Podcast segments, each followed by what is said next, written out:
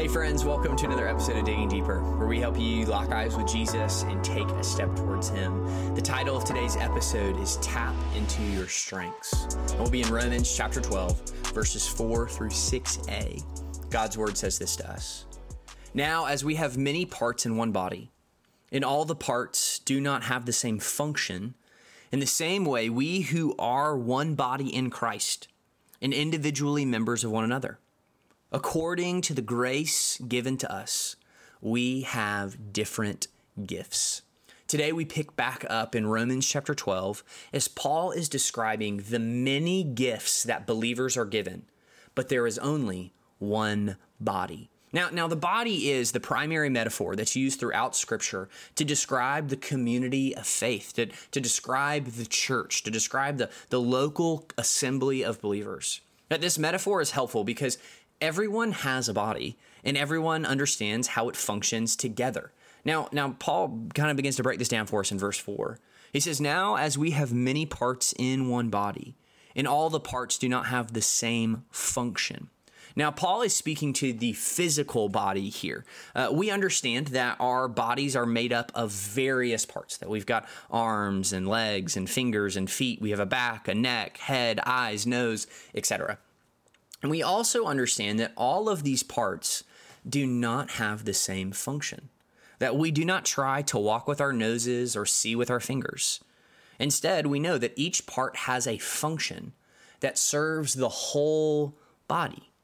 And it's here in verse 5 that Paul begins to kind of pull the metaphor together as he states, in the same way, we who are many are one body in Christ, individual members of one another according to the grace God got given to us, we have different gifts.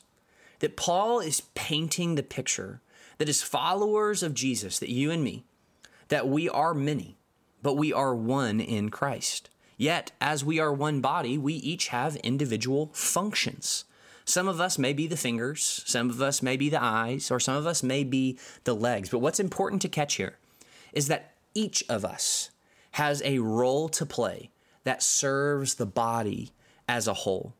The first half of verse 6 tells us it's according to the grace given to us that we have different gifts, that we have been entrusted with God given abilities for spiritual service.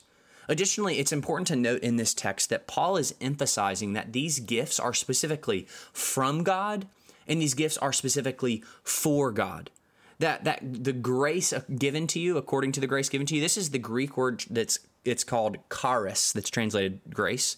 And the words gifts is the is translated from the greek word charismata. You can see it's charis and charismata. The the gifts that are given by god are literally grace gifts. That these gifts are not from you they're not from the self but they're from god. And further that these gifts are not to be used for selfish gain but they are meant to be used for the good of the body and the glory of God. So, this passage invites us to exercise our God given grace gifts for the benefit of the body of Christ. So, today, how could you tap into your strengths, tap into your God given function to serve God's people? Let's pray.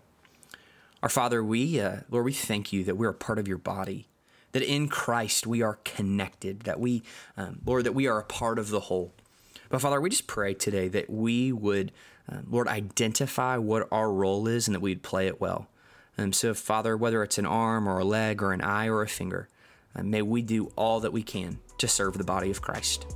And we pray this, God, through the Son and by the Spirit. Amen.